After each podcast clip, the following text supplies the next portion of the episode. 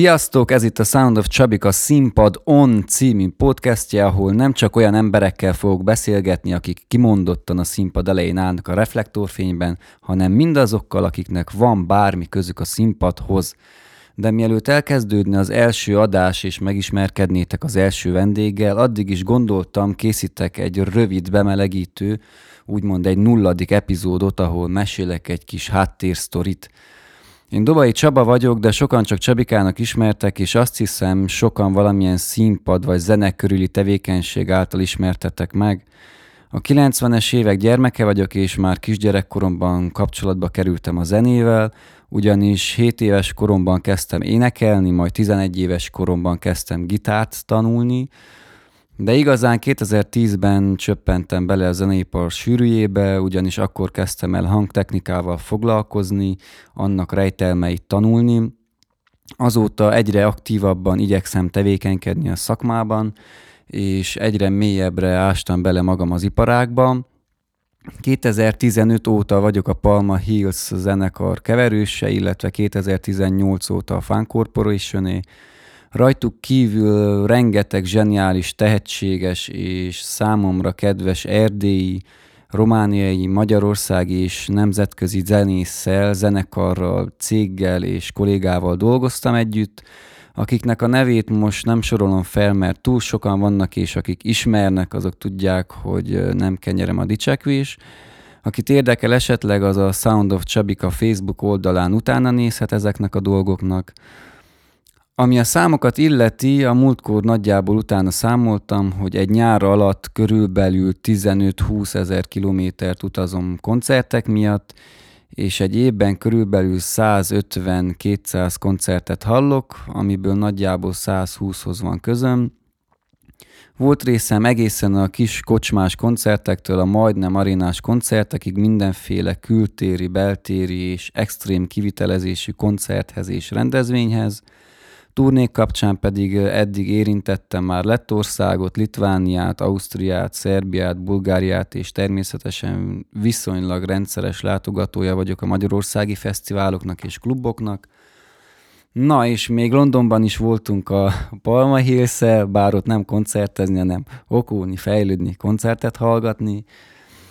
Ami a papírokat illeti, a hangmesteri végzettségem mellett végeztem kommunikáció és közkapcsolatok szakot, valamint kommunikációs készségfejlesztés, mesterképzést, bár az utóbbiból még lók egy disszertáció az egyetemnek. Szeretek hangszeren is játszani, olykor előbukkanok saját projektek, volt kísérleti saját zenekarom is, valamint néha feltűnök egy-két érdekes projektben, Közben koncertek szervezésével, zenekari menedzsmenttel, felvételkészítéssel, és ahogy azt a dzsingölökben is fogjátok hallani, dalírással is szoktam foglalkozni, de eddig az időm túlnyomó részét az élő koncertek szép nyelvén a live sound engineering teszi ki. Számomra a zenében és a kultúrában a legfontosabb elemek az emberek, az érzékszervek, a végtelen érzelmek és az odafigyelés, Na, gyorsan és röviden ennyit rólam és a titokzatos kis múltamról. Most kezdjünk neki a jelennek és a közeljövőnek, de előtte még annyit a múltról, hogy az elmúlt 11 évben rengeteg tehetséges és nagyszerű emberrel találkoztam, akik inspiráltak, segítettek, akiktől tanultam és mindmáig tanulok – Régóta gondolkodom azon, hogy hogyan tudnám megmutatni nektek ezeket az embereket, hogyan tudnám megismertetni ezt az iparágat a közönséggel. Úgyhogy ezért született meg a Színpad On című podcast, ahol mindig legalább egy vendéggel fogok beszélgetni.